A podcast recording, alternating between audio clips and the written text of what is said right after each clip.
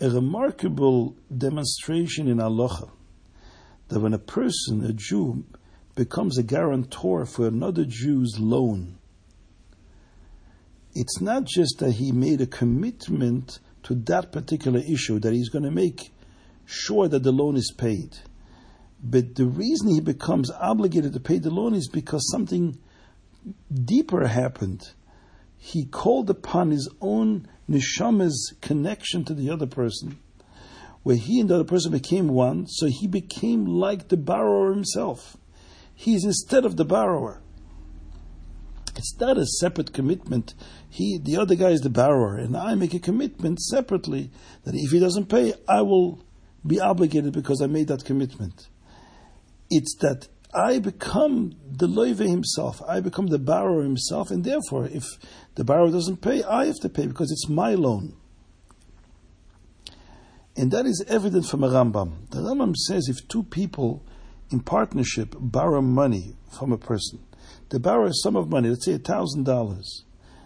At the end of the loan period, the lender can come and collect from each one half the loan. He can't come to one of the borrowers and says, "Okay, I'm only going to collect from you the entire thousand dollars, and you can go deal with your partner and get the five hundred from him."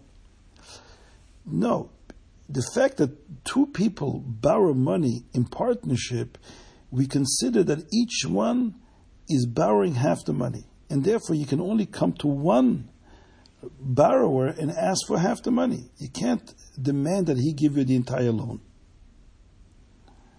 What happens if the other one doesn't have any money? Then the Rambam says, if two people borrow in partnership with each other, they become guarantors to each other. We consider it's implicit in the transaction that the two of them vouched for each other that we will all both be responsible for the for the other for the other person's half of the loan. But to to begin with, to him to go and say, "I want you to pay me the entire loan," you can't do that because they both came in partnership and each one borrowed only half. What if there are two guarantors to a loan? Is one borrower and one lender, but two people that together guarantee that same loan and the borrower couldn't pay. Now the lender can go to the guarantors and collect from them. In this case, the Rambam says the halacha is he can go to one guarantor and collect the entire thing, even if the other guarantor has the money, and they could each pay half. Now, in the case of guarantors, two guarantors, each one is liable for the entire money. So the lender can go to any one of the two guarantors and get the entire money. And let the guarantors deal with each other. The question, why the difference? Why is it if two lenders, you say that each one is only liable for half the money? With two guarantors, you say each one is liable for the entire money. The answer is, as we said before, guarantorship doesn't mean that I make a commitment to a particular thing. Guarantorship means that I am tying myself to the borrower that I'm him. Two guarantors that make the same commitment that they are going to be the, the borrower, that means each one is the borrower, not half the borrower.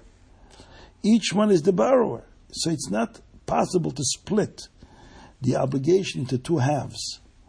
Each orev, each guarantor is instead of the loiva, instead of the borrower, and therefore you can collect entire money.